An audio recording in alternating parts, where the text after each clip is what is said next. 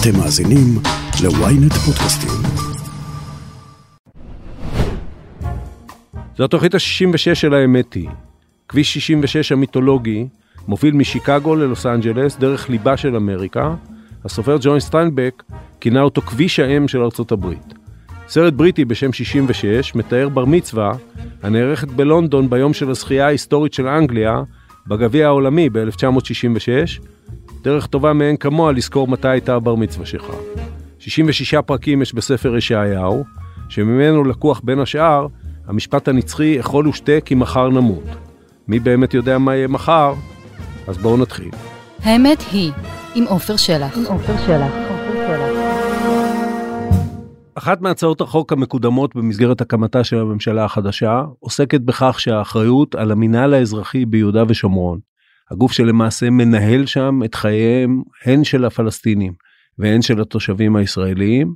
האחריות הזו תועבר משר הביטחון לשר במשרדו, השר בצלאל סמוטריץ'. רוב הישראלים לא מבדילים בין המינהל האזרחי לתיאום הפעולות בשטחים, רוב הישראלים לא יודעים מה בדיוק הגופים האלה עושים, את רוב הישראלים זה לא מעניין. אבל המשמעות של הצעד הזה, לתסבוכת, הקרויה, השליטה שלנו ביהודה ושומרון, ולעתיד הביטחוני של מדינת ישראל, המשמעות הזו עשויה להיות חמורה במיוחד. יעקב מנדי אור מכיר את השטח ביהודה ושומרון כמו שמעט אנשים מכירים. הוא גדל בגולני, צמח במערך הקרבי בישראל, היה גם מפקד אוגדת עזה, אבל ביהודה ושומרון הוא היה מפקד חטיבה, מפקד אוגדה, ובסוף שנות ה-90 גם מתאם הפעולות בשטחים, למעשה האחראי העליון, מטעם מדינת ישראל, על מה שקורה בשטחים שכבשנו במלחמת ששת הימים ב-67. אחר כך מנדי אור היה גם ראש חטיבת הביטחון במשרד מבקר המדינה, הוא מכיר את מערכת הביטחון לפני ולפנים, והוא האיש המתאים ביותר כדי לשוחח איתו ולהבין מה המשמעות של הצעד הזה, העברת המינהל האזרחי מתחום אחריותו של שר הביטחון. יעקב מנדי אור, שלום. צהריים טובים. בוא נתחיל מהגדרות, כי אני לא בטוח שכל אזרח במדינת ישראל מכיר אותן. ונתמקד במינהל האזרחי, אבל הוא כמובן גם במסגרת תיאום הפעולות בשטחים. מהו המינהל האזרחי ומה הוא עושה? כדי להיות אולי יותר מדויקים, כן. אז אקריא את מה שהגדרות שמופיעות באתר הממשלה. מי כמוך, מבקר מדינה לשעבר. המילים כאן, הפרשוניות והמילים עושות את שלהם. כן. ומאחר וזה לא חוק, אלא כך זה נכתב. כן. אז באתר כתוב, מפקדת תאום הפעולה בשטחים, אחראית למימוש מדיניות האזרחית ולתאום הביטחוני של ממשלת ישראל בשטחי יהודה ושומרון. היחידה אחראית על יישום המדיניות האזרחית בשטחי יהודה ושומרון וכלפי רצועת עזה. בתאום ושיתוף גורמי מערכת הביטחון ומשרדי הממשלה בתחומים השונים. היחידה כפופה לשר הביטחון והאלוף העומד בראשה, חבר במטה הכללי של צה"ל, כאשר החל מחודש מאי, יצאת מי שעומד בראשה. אוקיי, זה מפקדת תיאום הפעולות בשטחים. למפקדה הזאת כפוף המנהל האזרחי. כן. שהמנהל האזרחי היא זרוע ביצוע בשטחי יהודה ושומרון, כאשר הוא לובש צורה של מפקדות תיאום וקישור גזרתיות בכלל יהודה ושומרון, 8 כאלה, והמפקדה, היא מטעם פעם אחת תאום הפעולה בשטחים, אבל הסמכות ניתנת מאלוף הפיקוד, כי על פי החוק הדין הבינלאומי, הוא זה הריבון כן. בשטח. כן. ואשר על כן, היא מתכללת את כל מגוון ומגזר הפעולות, הסמכויות האזרחיות, בשטחי C בוודאי, אלה שיש השיעוריות שיש עדיין מה ב-B, ובוודאי בממשק שאומר A, B ו-C מול ישראל. רוצה לומר במילים יותר פשוטות. סך הכל מאז 95 אוסלו, יש סמכויות האזרחיות הן רחבות מאוד, בעצם זה כל מה שמשרדי הממשלה מופקדים באופן שהאזרח הרגיל מכיר אותם בפעולות היומיומיות של האדם כלפי הממשל. רוצה לומר, בנושאי השיקון, הקרקעות, חינוך, התעסוקה, החקלאות, איכות הסביבה. בעצם כל מה שעושים משרדי הממשלה. בעצם כל מה שאדם נתקל בחיים היומיומיים שלו, או השנתיים, מול משרדי הממשלה. זה עושה המנהל האזרחי באופן מלא, באשר לשטחי C, באופן חלקי ברור לגבי מקומות האחרים, באשר לאוכלוסייה, לתושבים הישראלים ביהודה ושומרון, בתוך היישובים הם, החוק הישראלי הם חל שם במרבית הדברים שהם חיים בו, ודאי שלא בתחום הקרקעות או בכל מה שקשור בתשתיות. ולכן גם למינהל האזרחי הוא כוח עצום שגבוה מאוד בממשק היומי עם הפלסטינאים, וגם עם המתיישבים היהודים. אז בוא ברשותך נפרק את זה, אבל נשאר עוד רגע בפרק ההיסטורי. המינהל האזרחי הוקם ב-81, ישראל כידוע שולטת בשטחים מאז 67, עד אז זה היה תחת, נקרא לזה שלטון צבאי לצורך העניין, ובעצם מה? בעצם אומרת מדינת ישראל, אחד, נראה לי שהמצב הזה כאן הוא לא זמני, כן, ובניגוד להחלטת הממשלה מאחרי מלחמת ששת הימים, שדיברה על החזקה כקלף לשלום, שלום כנראה לא כל כך מהר יהיה פה, ושתיים, הערבוב הזה, זאת אומרת העובדה שצבא מתעסק כל יום באזרחים, היא בעייתית בעיניי, נכון? זה מה שהיא אומרת? זה נכון, גם בהיבטי הדין הבינלאומי זה נכון, זה עוד יותר נכון, ומשום שהאלוף הפיקוד הוא הריבון בשטח, והצבא הוא לא בדיוק הנגיש לנושא הסמכויות האזרחיות, ואשר על כן הנגיעה היא של מנהל שיקום, הוא יחליף משרדי ממשלה, הוא ייצג את משרדי הממשלה בשטחים. אבל צריך לראות זה לא ב-81 ולא בהיסטוריה טרם הממשל הצבאי, אלא נקודת המפנה היא ב-93. 93, הסכמי עקרונות, ו-95 כאשר אוסלו ב' מיושם. ואז המנהל האזרחי במהות, בצורה שהייתה לו קודם, מתבטל, והוא הופך בעצם תאום וקישור, בעיקרו מול האוכלוסייה הפלסטינית, מול הרשות. כלומר, מ-94-5 יש לנו רשות, המנהל האזרחי עובד מול הרשות, כך גם תאום הפעולה בשטחים. אבל זה יותר מכך. כאשר באוסלו נחתם, הראייה הייתה של ביטול תאום הפעולה בשטחים והמנהל האזרחי. הרי הכוונה הייתה, יש הסכם ביניים, תוך 5 שנים עוברים להסכם הקבע, גם התפיסה בתוך המנהל, וגם בתפיסה, גם הממשלה. המנהל האזרחי היה בדעיכה, כן. ודאי שהתקציבי הגבוהים מאוד שהיו לו, כי בעצם זה היה הממשק להחזיק את השטחים. כן. אבל גם כל המערכת, כי היא עברה לרשות בעיקרה. כי בעצם העברנו את השיטור, ואת ענייני הפנים, ואיכות הסביבה. ובעצם ההליכה, כך הרגישו גם העובדים במקום. אלה שנים אגב, שאתה מתאם הפעולות בשטחים. אני נכנס בתחילה 97. כן. התפיסה ב-95-6, היא כבר יש תיקים, כותבים תיקים, ורואים איך ביטול המנהל האזרחי. זאת הולך ויורד, גם מאוכלוסייה גבוהה מאוד של אנשים, לקבוצה יחסית קטנה של מאות עובדים, תקציבים יורדים, ובעצם זה הולך ודועך. כן. אלא שב-96 עולה ממשל אחר, עולה הליכוד לשלטון, נתניהו כראש ממשלה, והעניין של אוסלו נעצר באופן מהותי. הנעצר באופן מהותי, אני לא מדבר על ההיבטים המדיניים. בשטח, בעצם... מה? שהרי נתניהו בניגוד להבטחתו לפני הבחירות אז, איננו יוצא, איננו מבטל את הסכמי אוסלו, הוא גם חותם על הסכמי וואי ב-98, זאת אומרת, לכאורה במה שנוגע בשטח, לקיומה ולסמכויותיה של הרשות הפלסטינית, לא צריך לחול לשינוי. לא, ההבנה שאנחנו לא הולכים, זאת ההבנה, תפיסה בשטח, אני לא משנה מה כתוב ומה אומרים, שאין התקדמות לכיוון הסכם קבע. אוקיי. המשמעות שאין התקדמות להסכם קבע, שכל הסמכויות, שהמילה סמכויות היא כזאת אמורפית, לא מבינים, אבל ניתן אולי כמה דוגמאות למה זה סמכויות. בדיוק, תעשה את זה מוכן. למשל, סמכות העברת התקשורת לרשות הפלסטינאית. כן. כשהיה לכאורה בהסכם הקבע. ברגע שהדבר נעצר, אז השליטה בהקמת תחנות, בהקמת ממסרים, בהעברת יכולות תקשורת, באיזה מערכות אתה מעביר, לא מערכות פיזיות, גם...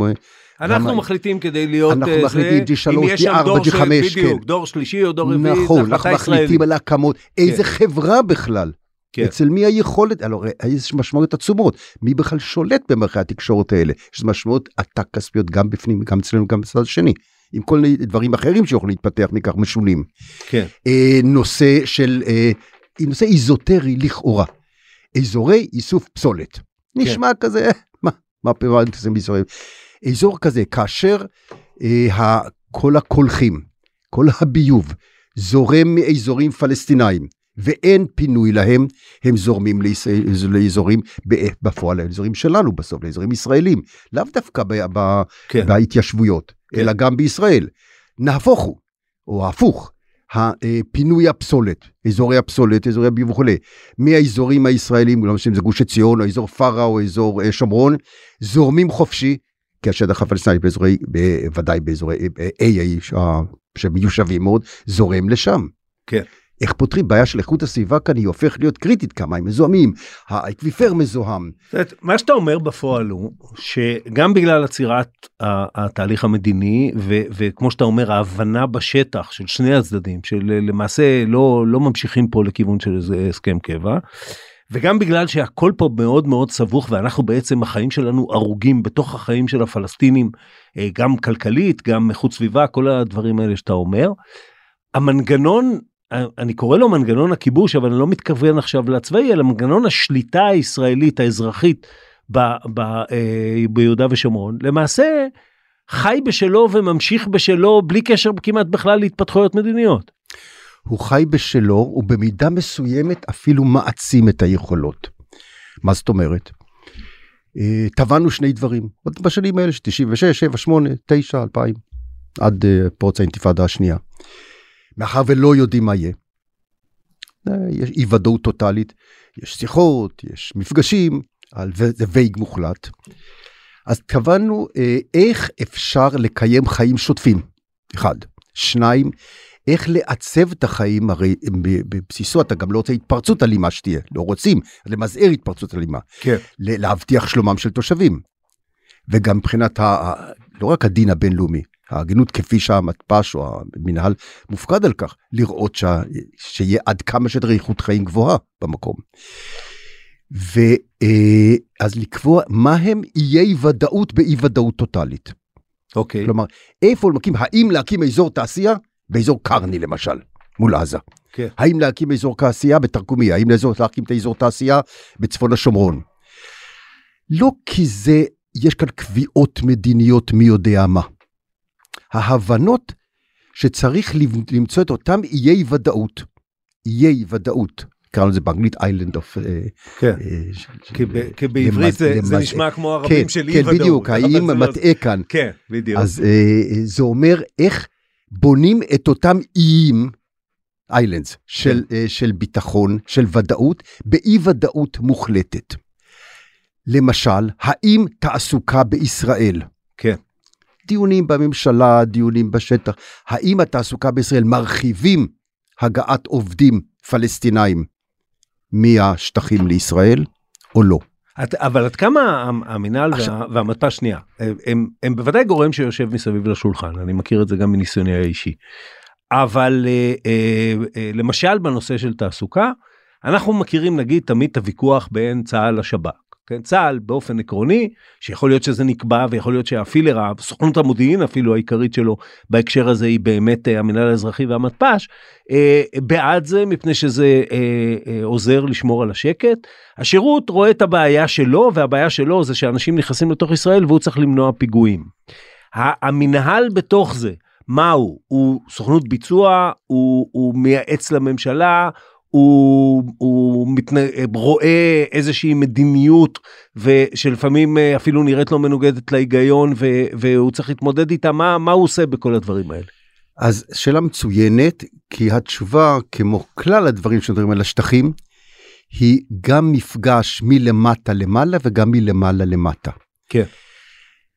צריך לאמור שבהיעדר ממשק ישיר, מול הרשות הפלסטינאית, המנהל, או התיאור פעולה בשטחים, הוא זה מייצג, וזה מייצג זה מילה לא נכונה, אבל הוא זה שנפגש עמה באופן שוטף, מבחירי הרשות, מהצמרת של הרשות, ועד רמת האנשים למטה.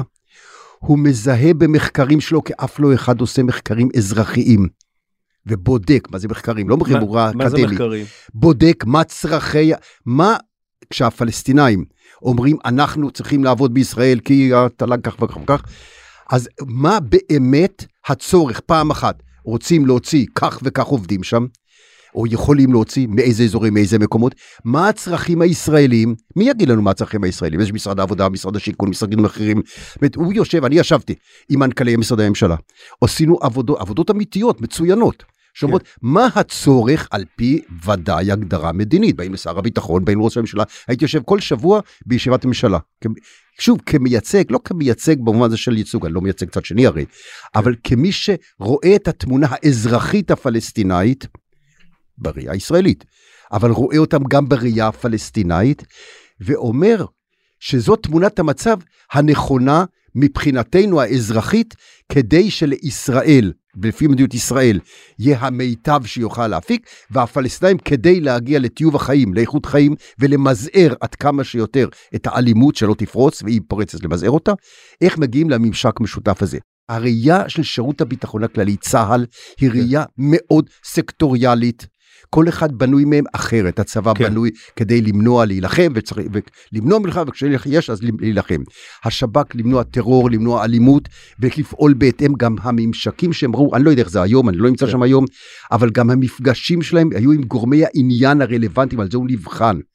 העניין של המתפ"ש ושל המנהל האזרחי, הוא להיפגש עם גזרה רחבה של אנשים, עם מעגל אחר שעומד סביב, או יושב ראש הרשות, או בחירי הרשות, מעגל אחר אזרחי, שהוא לא מעניין את השירותים האחרים. אז אני אשאל אותך בזה, זה מעניין, לא חשבתי על זה קודם, אבל השיחה לוקחת אותנו לשם, ושזה השיחה הזאת קיימת. האם בהכללה, כשאתה מסתכל על זה, גם בשנים שלך וגם בשנים שאחרי, ישראל פעלה ופועלת למען עצמאות כלכלית מעירבית. תמיד המשק הפלסטיני יהיה קשור בשלנו, כי הם הצד החלש בעניין. האם ישראל פעלה ופועלת, למשל, לעשות nation building במובן של עצמאות כלכלית מעירבית לתושבים הפלסטינים באיו"ש? במילים יותר פשוטות, אנחנו הגדרנו, זה שם שאנחנו טבענו, את מחיר ההפסד. כן. כי אתה צריך למכור את זה גם בצד שלנו. לא, כן. זה בצד שנקנה, כולל כן. בישיבות ממשלה, צד שנקנה לחלוטין, מה כן. זה נקנה? הוא הוטמע לחלוטין. כי מה זה אומר מחיר ההפסד? זה אומר שמה כדאי, בראייה ישראלית אנחנו מדברים הרי, לא על טרואיסטים. כן. בראייה ישראלית כדאי שהרווחה, רווחה הכלכלית, החברתית, ברשות הפלסטינית תהיה עד כמה שיותר גבוהה, בראייה ישראלית, כי זה כדאי לנו, אם גם מזה נוכל, אנחנו נגיע אצלנו ליתרונות בוודאי, שזה טוב, כי זה משרת את שני, זה ווין ווין סטורי. לא, שנייה, מנדי, אבל כי לא זו השאלה ששאלתי. ואני אתן לך את זה, אם אנחנו מפרקים את זה. למשל, עבודת פלסטינים בישראל, תגדיל, מכיוון שההכנסה פה הרבה יותר גבוהה מאשר בכל מקום אחר, תגדיל את הרווחה הכלכלית, נגיד ביהודה ושומרון, ואולי אפשר לדון ולא נדון כאן מה שומר על השקט, או לא, בבית הזה אולי גם תשמור על השקט. יצירת עצמאות כלכלית פלסטינית, דהיינו בהשקעות שם, דהיינו משהו שמעסיק פלסטינים בתוך שטחי יהודה ושומרון ומייצר את זה, היא גם תגדיל את הרווחה, אבל יכול להיות שאפילו בכיוון של מי שמסתכל על זה בהיבט של האם היה רוצה שנהיה שם או לא נהיה שם, יוצר גם אפקט אחר. אז אני שואל, האם ישראל, העצמאות הכלכלית הפלסטינית, מעניינת או רק מה שקראת לו מחיר ההפסד? עצרת אותי כי אני קורא לזה מחיר ההפסד, כי מחיר ההפסד דבר קליט מאוד, הרי בסוף אנחנו במילים שצריכות להיות קליטות, כי אם היית עצמאות וכולי, מילים שפחות נתפסות. בפודקאסט הזה אנחנו לא מקפידים להיות קליטים. לא, אנחנו בחרנו, קצת קידמנו דבר. ולכן אני אתן שתי דוגמאות, אחת עבודה בישראל, והשנייה אזורי תעשייה. יצירת הרעיון המסדר של אזור תעשייה בשעתו, בדרום הרצועה, אזור קרני מה שנקרא, הדבר שבסופו של דבר, הוא נחתם בוואי כחלק מהנושאים המרכזיים שהיו בוואי. והדבר היחידי שהוא היה מתוקף לחלוטין בוואי וגם יוסם. רוצה לומר, הראייה שצריך אזור תעשייה שבהם יוכל לשרת 200 מפעלים, יוכל לשרת את הפלסטינאים, יהיה ברווחה שלנו כי זה ייצוא ויבוא וכניסה ומכולות, כל מה שקשור ביכולות, גם ליבוא, גם לייצוא, גם לשירותים, אבל בראש וראשונה ייתן שירות נאמן לפלסטינאים בעזה, כן. עם עבודות, עם מאות כן. מפעלים. הלכנו, אני ושרת המסחר הפלסטיני, סדיק קרונץ, הלכנו, נסענו בעולם, מטעם הממשלה, לא, אני לא יזם לבדי את הדבר הזה, ברור שבהסכמה וכולי, נסענו כדי לשכנע משקיעים, משקיעים אמריקאים, משקיעים אירופאים, שישקיעו באזור התעשייה, ועם הצלחה. והשקיעו שם בנקודת הזמן מעל 200 מיליון, עם הסכמה בישראלית לביטוחים וכולי, כי זה מגזר של כל משרדי הממשלה שערובים, כי זה האוצר צריך, זה ביטוחי, וזה מכס, וזה ביטחון, וזה תשתיות, זה מערכת שלמה, כדי שהדבר הזה יקום, כדי מה? לרווחה. אני יכול לתת אין סוף דוגמאות לזה, אותו דבר יצאו הפרחים מעזה, מה זה פרחים? בגדיל לא, יצאו פירות מעזה, אבל זה כן, זה חלק מהותי, מהיכולת של ייצוא, של קידום היכולות הפלסטיניות בעזה לצורך העניין, כדוגמה, כלרווחת האוכלוסייה, למזער, אמרנו מחיר ההפסד. ברור. כדאי לי לעשות את זה, לי כדאי, לא כדאי, זה כדאי לעשות את זה. האם זה מביא עצמאות? הרי זה רחוקים מאוד בעצמאות כלכלית, זה פזיולוגיה, הרי זה לא באמת עצמאות, אבל זה יכולות, אני שוב מגלם את זה במילה המאוד פשוטה, מחיר ההפסד. הפסד לכל הצדדים אגב. ברור. וזה נכון גם ביהודה ושומרון. ובתוך זה בהקשר של יהודה ושומרון, תכף נגיע לזה, הרוגים גם מאות אלפי ישראלים שיושבים שם, וזה סיפור אחר. אבל עוד לפני זה אני רוצה דווקא להתייחס, אתה הרי בא מהעולם הקרבי, היית איש גולני, היית מפקד אוגדת עזה, אתה בא משם, האם רצונו של, וצה"ל תמיד מתמודד עם העובדה, שבסופו של דבר חלק לא קטן מהמלאכה המוטלת עליו ביהודה ושומרון, היא מלאכה שבוא נגיד, וראינו את זה, מותר להגיד זה אחרי מלחמת לבנון השנייה, כי ראינו את התוצאות שלה, לא עולה דווקא בקנה אחד עם התכוננותו למלחמה. האם חלק מהרצון להגיד, זה המינהל האזרחי, זה הוא יטפל, זה גם לנתק את צה"ל, מהסיפור הזה שצה"ל יישאר צה"ל. זה נכון מה שאני אומר? קודם כל בראייה, מאז שאני זוכר את הישיבה ביהודה ושומרון, עוד הייתי מח"ט יהודה ושומרון פעם ראשונה ב-84, 84-6. לפני האינתיפאדה הראשונה. לפני האינתיפאדה. כן. ואחר כך שהייתי מפקד האוגדה ובעזה. המעורבות של צה"ל, קרי, מה זה מעורבות? הנוכחות והפעילות הקרבית כן. של צה"ל בשטחים. אין בה, לא רק שאין בה ברכה לצהל כצהל, יש בה נזק לצהל. כן. באופן הכי ברור שאפשר לחשוב עליו. כן. לא כי זה רק פוגע בייעוד האמיתי של צהל, קרי מלחמה במידה ותהיה, לא משנה איפה שתהיה בניצחון, אלא גם זה משבש את סדר הכוחות, זה משבש את האימונים, זה משבש את ההתארגנות, אבל זה גם מביא מעבר לכך. זה מביא הרגלים, חלקם הרגלים רעים מאוד, לא רק מוסריים, הרגלי התנהגות, הרגלי אתיקה, שהם רעים לכל המגזר. מה בעצם עושים הכוחות? חוץ מכוחות מיוחדים שעושים לעתים כך או אחרת, באשר לסיכול טרור. הרי הכוחות מתעסקים 95% ממשק מול פלסטינאים, לא משנה אם זה מחסום. מול אזרחים. מול אזרחים פלסטינאים. כן. בין אם זה מחסום, או בין אם זה כניסה לבתים, ובין אם זה עוצר, כל מה שמכילים מסביב. מבצעים גדולים אין, אז יש חומת מגן גם זה, צריך לקראת ברבון מוגל זה לא מלחמה, וההתרגלות של חיילים זה כבר דור שני או דור שלישי עוד מעט, שמתרגלים לסוג הלוחמה הזאת זו לחימה שונה כמי שכבר עשה את כל המלחמות מאז 67 או 66 זה סוג אחר לחלוטין של לחימה ומלחמה המפגש של חיילים מפקדים, היום זה כבר עוד מעט רמטכ"ל ככה עם שדה קרב אחר, וזה גם לא חומת מגן דומה, ולא שום דבר. זה לא דומה, ואתה בקיא במלחמות לבנון, ודאי יום כיפור, ודאי מלחמות שבהם המפגש הוא אחר לגמרי, גם עם חיזבאללה בצפון, אופרה אחרת לגמרי. החינוך, התרגולים, היכולות המופנמות של חיילים לסדר התנהגות כזה, לתגובות כאלה, חלקם אוטומטיות. חייל, יש לו תגובות אוטומטיות בשטח, תגובות נלוות למה שהוא מופנם ורגיל לעשות אותם. הן יהיו שונות לחלוטין.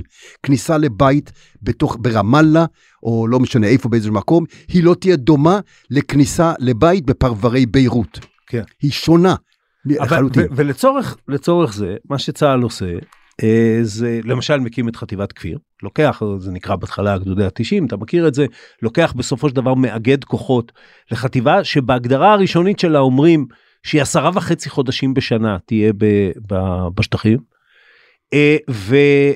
ולמעשה מנסה כל הזמן לשמור את היחידות הקרביות שלו שיהיו שם כמה שפחות, למרות שהן יחידות המלחמה נקרא לזה, וכמובן גם נשען הרבה מאוד על משמר הגבול. אז מה הייתה בראייתך ההשפעה של זה על היחידות האלה, על כפיר, על משמר הגבול, על היחידות האלה שבסוף לקחנו את המלאכה הזאת כפוית הטובה, אם אני מתמצת את כל הדברים שאמרת, ואמרנו זה התפקיד שלכם. בוא נבדיל בין משמר הגבול לכפיר, או כל יחידה סדירה שעושה את מלאכתה בשטחים. כן. משמר הגבול הוא בנוי שוטרים, שוטרים בנויים בין אם זה אזרחים בישראל, תושבים ישראל, או אם אנחנו נמצאים בשטחים, אז זה מול פלסטינאים, זה לחם חוקם, ככה הם למדים בית ספר לשוטרים, ככה הם למדים מערכות, וצריכים להיות, או מרביתם, הם אנשי קבע. יש מרחים שהם חובה. ויותר מבוגרים גם. והם יותר מבוגרים. קבע זה כבר מבוגרים יותר. כלומר, זה הרגל הלחימה שלהם, זה הרגל העבודה שלהם, זה הפקודות, זה הנורמות, זה התרגולות, הם בנויים לכך יותר. הם יודעים לפזר אלימות. חיילים בני 18, אתה מכניס אותם לממשק מול אזרחים, מול תושבים פלסטינאים, בעיקר במצב של עימותים, זה משהו אחר. מי שלא חווה עימות מול המון פלסטיני, זה אופרה שהיא יכולה לתסכל, לא שהחייל לא יעמוד בזה, אנחנו בסדר, צבא בסדר, אמיצים, גיבורים, חזקים, נחושים. מי שלא חווה את זה, ההשפעה על ילדים צעירים ל-18-19, בהתאמתות, מה ששוטרים עושים, לצורך העניין בסוף השבוע, בירושלים. כן. זה משהו אחר, ומזה מתפתחת הרגלים מוסריים אחרים לגמרי. לא כאנשים רעים, באים לאנשים טובים. הם מתקלקלים בדרך. כן. כי זה עימות אחר. אנחנו מטילים עליהם את המלאכה. אנחנו מטילים עליהם דבר בלתי אפשרי. בלתי אפשרי. הוא אפשרי במובן זה שאנחנו צריכים לעשות את זה. אין מישהו אחר שיעשה את זה, ונעשה את זה הכי טוב שאפשר, ועושים מאמצים אדירים. וצריך להגיד לזכותם. בתוך זה אנחנו מוקנים לאנשים תרבויות לא טובות, התנהגויות לא טובות, שילוו אותם שנים הרבה, אני לא יודע מתי אפשר להוציא את זה. במצבי עימות, במצבים קשים, זה יכול להביא לדברים הרסניים, ובלי לדבר על אידיאולוגיה ועל שום דבר. וויינט רדיו, הרדיו הדיגיטלי הראשון בישראל, מחכה לכם בכל מקום ובכל זמן שתבחרו, עם נבחרת המגישים שלנו ומיטב התוכניות. וויינט רדיו, להאזנה באפליקציה ובאתר וויינט. בוא נשאל, נחזור לסוגיית תיאום הפעולות בשטחים והמינהל האזרחי, בתוך זה כמובן, ערוגה, אני לא יודע אם לבלי הפרד או לא, אוכלוסייה ישראלית גדולה, שכמו שאמרת, בתוך היישובים שלהם רואים את עצמם ומתנהגים וכפופים לחוקים כמו אזרחים רגילים במדינת ישראל, אבל אז הם יוצאים לכביש או יוצאים או נתקלים באנשים במקומות של החיים שהם לא רק אזרחים ישראלים וזה, הם גם רבים מהם שייכים לתנועות אידיאולוגיות שחושבות שעצם ישיבתם שם יש לה משמעות, מעבר לזה שאני גר במקום כזה או אחר. מה זה עושה, איך זה פוגש את המנהל האזרחי למשל? פעם אחת זה פוגש את המנהל האזרחי, את כל המערכת שנמצאת שהיא מייצגת את המערכת הממשלתית בשטחים, הוא פוגש אותה ברמה החוקתית, העשייתית, המבצעית, של קרקעות, של תשתיות, שבהם הוא צריך לעבוד, לפעול בהם. כלומר, האם תפסו קרקע שהיא לא, היא קרקעת מדינה. כן. מפקחים על זה, לא מפקחים על זה. מנהל האזרחי הוא הזרוע הפיקוח. זאת אומרת, אני אעשה את זה פשוט. שצריך לראות. אם בפסגות רוצים לבנות שכונה חדשה. עזוב עכשיו את נושא אישור הממשלה, כי זה, יש לזה היבטים מדיניים וכן הלאה.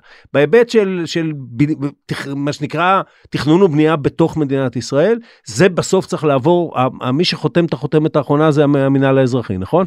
כן, יתרה מזאת. כן. אם רוצה יישוב, אם יישוב עובר את המסגרת הנתונה שלו, את הגדר לצורך, זה לא גדר, לא. קו הכחול. את התחומים כן. שהם הוגלו, כן. אמרנו, לא ניכנס כאן להגדרות כדי כן. אמורפיות, או גדרות שפחות מובנות. ופולש הוא נכנס לקרקע אחרת, היא יכולה להיות קרקע פרטית, ויש כאלה לא מעט. המנהל האזרחי, קרי הפקחים, המפקחים, הוא זה שצריך לבוא לראות, עברתם לקרקע פרטית, כאן אתם לא צריכים להיות, כאן צריך לפנות אתכם, והמנהל האזרחי צריך לפנות. כלומר, הוא זרוע האכיפה בשטחים בעניין הזה. ויש... עכשיו, האם זה מתבצע בצורה מיטבית? התשובה היא לא. למה? התשובה היא לא, לא רק אני רואה את זה, אלא כי ככה גם דוחות מבקר המדינה, גם הדוחות של 2016, 2016, אומרות את זה שהאכיפה היא לא, כי הפיקוח הוא לא יעיל בצורה כזאת שאפשר לציין אותו לשבח. אגב, לא רק אצל הישראלים, גם אצל הפלסטינים. זהו, אחת הטענות מצד ימיני, אתם מפקחים על הישראלים. זה נכון גם בצד הפלסטיני, הפיקוח הוא נמוך מאוד. כן. שוב, אני מזכיר שטחי C יש פחות, הרבה פחות פלסטינאים מה שהתיישבות ישראלית. אבל אנחנו שאלת שאלה, אז אני אומר לך את התשובה. הפיקוח הוא חלש בכל התחומים. על זה צריך להיכנס עוד שהיו לא מעט פעמים שהיו סימני שאלה לגבי מוטיבציית הפיקוח, ואני לא אפרט מעבר לכך. מוטיבציה מהשטח או מוטיבציה או הנחיות מלמעלה? מוטיבציית הפיקוח, אמרנו מלמטה למעלה, מלמעלה למטה. ומזן לא אפרט מעבר לכך. ברור. וצריך להגיד, זה לא נושא העיקרי שלנו, אבל 100 שנים שאתה היית בתפקיד הזה ולהיום, חל שינוי משמעותי שהוא, שמטעמים שהם קשורים, אבל לא נקודתיים לכאן, מתקיימת מתקפה לא קטנה, מצד צד פוליטי מסוים על צמרת הצבא בכלל, בכל מיני הקשרים, וזה הצד שאתה יודע מה, שגם בוחריו או האוכלוסייה שהוא מייצג היא במידה רבה האוכלוסייה שחיה ביהודה ושומרון. עד כמה בכללי, גם מהיכרותך, גם בשנים שאתה היית שם וגם השנים אחר כך כשהיית מבקר מערכת הביטחון, על כל זה, באיזה רמה של מעורבות שוכבת על זה הפוליטיקה הארצית? כמה באמת דברים... קראת על זה מלמטה למעלה ומלמעלה למטה, כמה דברים באים מלמעלה למטה, ואומרים, חבר'ה, זו המדיניות שלנו, אנחנו מבקשים שתיישמו אותה. קודם כל, יש באמת מרחב פעילות רחב מאוד לשטח, ולעיתים, לפחות ברמה שאני מסתכל עליה או הסתכלתי עליה, לפעמים יש רצון של הגורמים הבכירים ביותר, זה גם יכול בתוך הצבא וגם בוודאי מדינאים, שלא לקבל החלטות, כי קשה מאוד לקבל החלטות במצב הנתון של כן. האמורפית. אתן שתי דוגמאות, לא, בין לציין שמות אולי, לפני המון שנים, פיגוע אי שם באזור השומרון. אני מפקד המקום, מפקד האוגדה, מגיע לאזור הפיגוע, פיגוע רע, פיגוע חמור, נהרגים אנשים, יש טכניקה שבו ברורה, מעבר למרדף, מעבר ללכוד את האנשים, לסגור את השטח ולנהל אחר כך את מה שצריך לנהל מבצעית. נוחת שר הביטחון, נתן לו את הצגת הדברים, ושר הביטחון, טוב, ההמלצה לסגור שטח כזה או אחר, והוא מזיע, טוב, אז תסגרו שטח, מצביע משהו, שטח נתון, לסגור אותו. קרי, סגירה צבאית. וטס. עוברים שעתיים ונוחת סגן הרמטכ"ל, ומציג לו את הדברים, סגן הרמטכ"ל אומר, לסגור שטח, בית, לא את השטח הזה. כן. בהבדלים לא פשוטים. עכשיו אני נמצא במקום, ואני יודע גם את היכולות הצבאיות לסגור את המקום. לא משנה אם זה יותר גדול או יותר קטן, גם בהיבט המבצעי וגם לאורך זמן, כי זה לא לסגור לשעתיים. ותשים האנשים. ומפקד האוגדה צריך להחליט עכשיו מה הוא עושה. אוקיי. הוא מחליט מה הוא עושה. בין זה לבין זה. זה לא איזה חריג בלתי רגיל. כן. זה נתון. וזה לא מעט פעמים. כן. הדברים, ההבנה, שברור לך גם שהשיקולים אינם אותם שיקולים אפילו. בוודאי, בוודאי, בוודאי.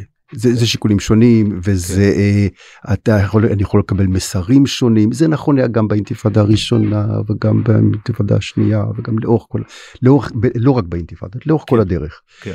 משום שזה מורכב מאוד, מורכב עם מילה אולי אפילו צמחונית מעט. כן.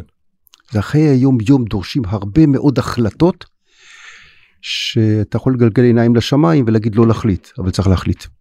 אז זהו, שלתוך זה, ועכשיו נעשה את זה קונקרטי לעכשיו, לתוך זה נדרש, נכללת דרישה שמתקיימת עכשיו, להוציא בעצם את המינהל האזרחי, ולהעביר אותו תחת סמכות ממשלתית אחרת, שאיננה שר הביטחון, תהיה שר במשרד הביטחון, או תהיה שר במקום אחר. מה המשמעות של זה? מה זה אומר? אז אני צריך להרחיב כמה משפטים לעניין, כן. ודאי שניתן גם קונקרטית תשובה לכך. כן. התחלנו את השיחה במהו התיאום הפעולה בשטחים והמינהל האזרחי. כן. אז הנגזר והתמקדנו מאוד מאוד בדברים אולי במיקרו. כן. אבל המינהל האזרחי, סלש התיאום הפעולה בשטחים שהוא מעליו, עוסק בכמה מישורים במקביל. האחד, ואני לא אומר לפי סדר העדיפויות, הוא זה שיש לו את הממשק עם כל הארגונים הבינלאומיים, הוא נמצא בפגישות של ה-OECD, המדינות התומכות, התורמות, שמזרימות כספים, לראות שכל תזרים הכספים של המדינות התורמות עובר במתואם עם ישראל. הוא זה שעומד מולם, הוא זה שנוסע, אני נוסע למפגשים השנתיים, לכל מפגש כזה, הוא זה שנפגש בשגרים, הוא זה שנפגש מהנציגים, הוא זה שנפגש בארגונים הבינלאומיים. ברמה הבינלאומית, משרד חוץ, אמרנו. שניים, הוא זה שנפגש עם הרשות הפלסטינאית, הוא הממשק לרשות הפלסטינאית. כן. אבל לא רק לרשות, גם עד למטה לתושבים, הרשות הפלסטינאית באשר למקום שהוא יושבת, ודאי שטחי A, B, אבל גם בשטחי C, זה גם לפרטים, וגם בבי לפעמים זה לפרטים, לאלה שבאים למתקים. ואת מי האזרח ועד הרשות. שלוש, הוא הממשק מול האוכלוסייה הישראלית, דיברנו. ארבע, הוא הממשק מול הצבא. וארגוני הביטחון האחרים, השב"כ. כן. הוא הממשק מול משרדי הממשלה כולם. היינו יושבים פעם, אני מניח שגם היום עושים את זה, פעם בשלושה שבועות, חודש, שבועיים לפעמים, תלוי במדת האירועים, עם כל מנכלי משרדי הממשלה ונציגיהם, כדי להגיד להם מה קורה בשטחים, מה הדברים, לא בסיפור, אלא כדי לתאם. אוקיי, מה המשמעות שמעל כל זה עומד שר כזה או שר אחר? רגע אחד, כזכור, מי שמופקד זה אלוף הפיקוד, הסמכות על פי דין אלוף הפיקוד. כן. שר הביטחון הוא מטעם הממשלה, וזה הרמטכ"ל ואלוף הפיקוד. אלוף הפיקוד לכאורה לא, הרמטכ"ל לא סמכות לשטחים, אבל הוא כן סמכות פיקודית לגביו. המקום היחידי, שכל מכלול הדברים הביטחוניים והאזרחיים והמודיעיניים נפגשים יחד, זה אצל שר הביטחון. כלומר, יש סמכות אחת, מה שבשעתו ועד היום נקרא ארבע הרגליים שעליהם יושבים הניהול השטחים. הרגל הביטחונית, המינהל האזרחי, הרגל האזרחית והרגל המשטרתית. כן. עכשיו, כל אלה נפגשים כדי שהשפה המשותפת זה נקנתה בדם. אירועים, הרי זה לא פילוסופיה תיאורטית שאומרת, זה תאם, זה נחמד לתאם. ברור שזה נחמד לתאם. לא, כי בסוף, בדברים שהם אד-הוק, מיידיים, הם נמדדים, אם לא נעשה קרוי, נמדדים בדם. כלומר, יש אירוע בשטח. כדי לצאת, כי עכשיו גנבו מים מצנור המים שמוביל לבית לחם לחברון. בדואים שסובבו שם, כי כלומר גונבים מים.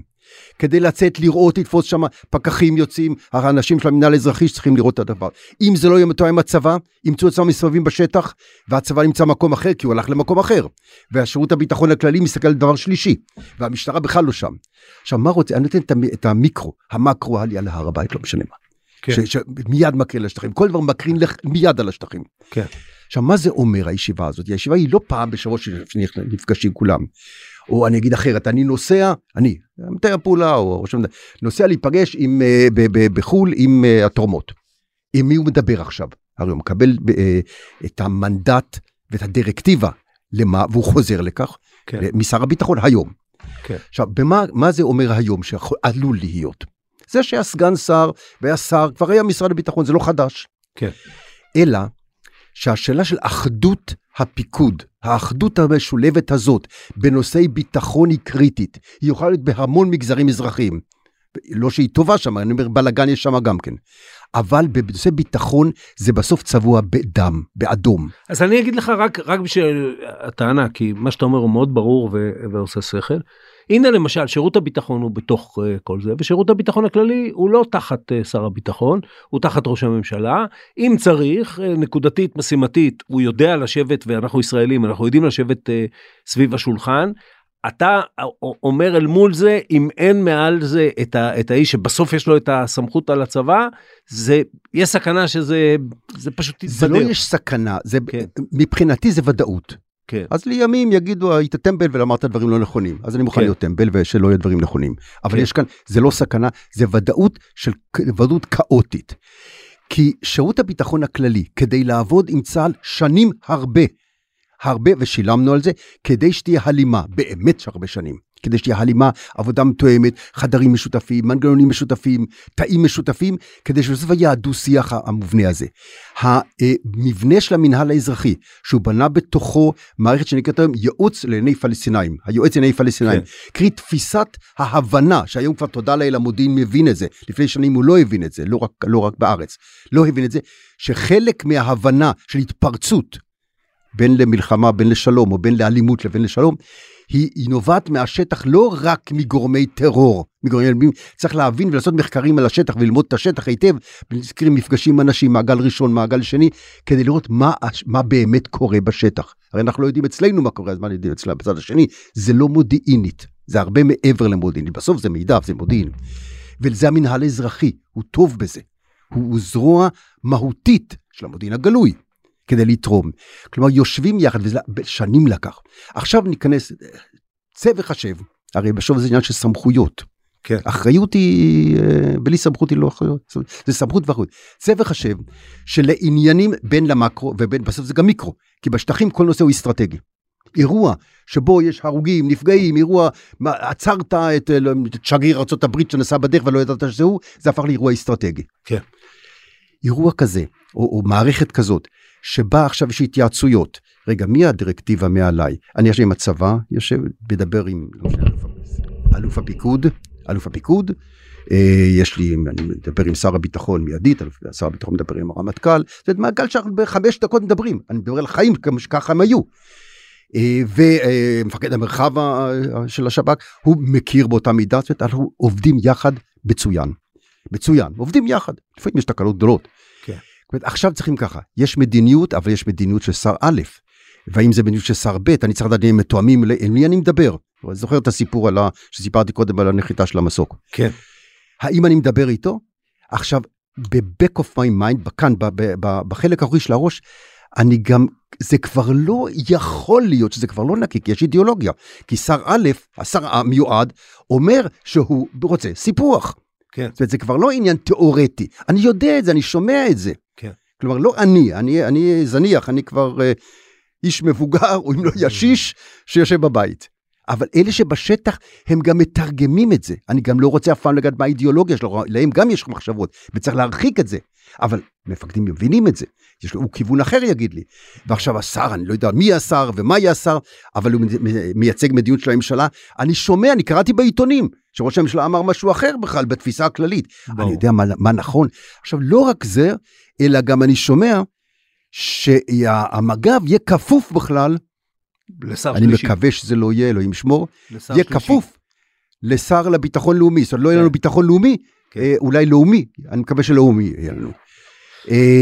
זה אומר עכשיו, אתה כבר לא יודע מי אתה מדבר. עכשיו, בסוף זה תיאום מאוד אינטימי. ברור. עכשיו, אני מבין את היכולת ואת הרצון שהפוליטי, האידיאולוגי, כי אנחנו דמוקרטיה וזה בסדר, שבה רוצים לקחת את המנגנונים במנהל, ולהגיד להם, תראו, הפקחי האלה שרואים בשטח מה קורה, אני מפנה לכם מדיניות, תראו רק למקום א' ולא, אל תסתכלו למקום ב'. כן. אני אומר לכם שאת המחצבות, תאשרו מחצבות, לפלסטינאים, אל תאשרו, או תאשרו מקום בית, אזורי ספטורית, או מים, או חשמל, או היתרים לישראל, תעשו מידה כזאת או אחרת, כי אני רוצה, יש שם מידה שלי להרחיק עד כמה שיותר יכולות אחרות. כן. אם זה היה תיאורטי, והיינו מדברים על משרד שהוא מדבר על מיסים וכולי, ואני לא מדבר על החבירה שזה גם האוצר יהיה על זה גם כן, כן. חבירה משותפת, אני לא מדבר על ניגוד העניינים. אז זה אומר במשתמע, שאת כל מה שאני רוצה עכשיו כאן, אני לא רק כמדיניות מה הממשלה אומרת, כי זה לא תפקידי כאיש צבא, אבל שם. אלא זה אומר גם שהמשולבות הזאת צריכה להיות עם הצבא, עם השב"כ. ברור. עם כל הארגוני המשטרה. בוא, כדי... בקצור כאוס. כדי להיות עוד פחות אופטימיים אולי לקראת סיום. אני אשאל אותך, עברו הרבה שנים מאז שהיית בשטח בהקשר הזה, אבל אתה מכיר אותו מספיק.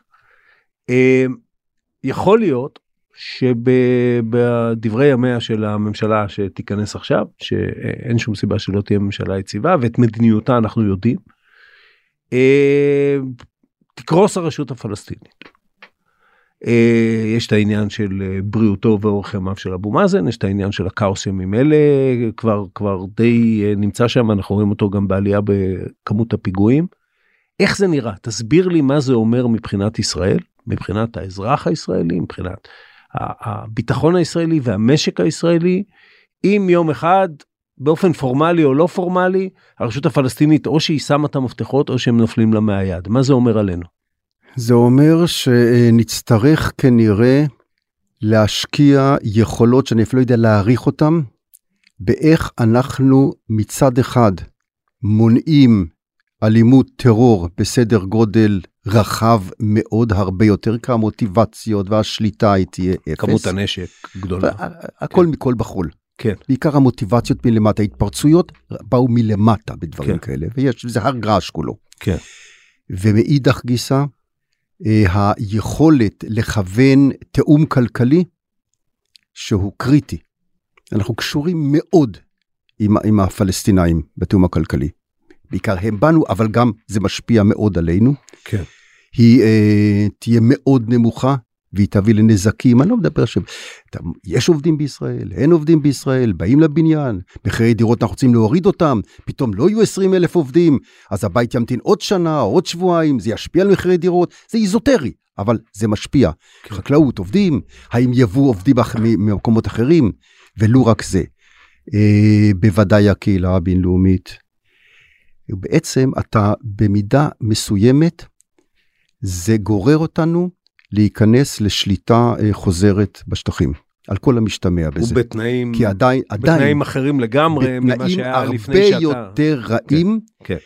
אנחנו חזקים, ומאוד יש מודיעין מצוין, ונידע, ונדקה טרור וכו', זה בראייה ההיסטורית, זה לא יחזיק מים. אז אם זה חזון משיחי, שבו באמת תיעלם הרשות, ומאידך גיסא יהיו לנו כוחות גדולים מאוד, כדי להעלים כל התנגדות, אז מי שחושב כך, כנראה שזה יכול להביא לאסון גדול. מנדי אור, אני בדרך כלל מנסה לסיים את השיחות האלה אופטימית, אז אנחנו נהיה אופטימיים ונגיד, לא יקרה. אני מקווה שאנחנו, תראה, בידינו, הכוח הוא אצל ישראל, היכולת של ישראל, אנשים חכמים, וממשלה כבר הצהירה מספיק פעמים על רצון מאוד מובהק, כדי להגיע ליכולות טובות מול הפלסטינאים. כן. ראש הממשלה הכריז יותר מפעם אחת, כן. על הכיוון, כיוון שתי מדינות. והדרך בידינו, מאחר והדרך בידינו, ולא להיטמע לאיזשהו רצון שאולי הוא לגיטימי, מבחינה היסטורית, כי ישבנו שם, אבל הוא לא ריאלי היום, אז כדאי שנוכל לחיות במדינת ישראל, כפי שהורינו וסבינו באו לכאן, ורצו שנחיה כאן. מנדי אור, הדרך בידינו והאחריות היא עלינו, תודה רבה. תודה רבה. עד כאן עוד פרק של האמת היא. אתם מוזמנים לעקוב אחרינו בוויינט או באפליקציית הפודקאסטים המועדפת עליכם. אם זה קורה באפל או בספוטיפיי, אתם מוזמנים גם לדרג אותנו. אל תתביישו לכתוב לי בקבוצת הפייסבוק פודקאסט להמונים, ואם אהבתם, לא נתנגד שתשלחו את הפרק לחברים. העורך שלנו הוא רון טוביה, הפקה אירן רחמני, על הסאונד גיא סלם. אני עופר שלח, נשתמע בפעם הבאה.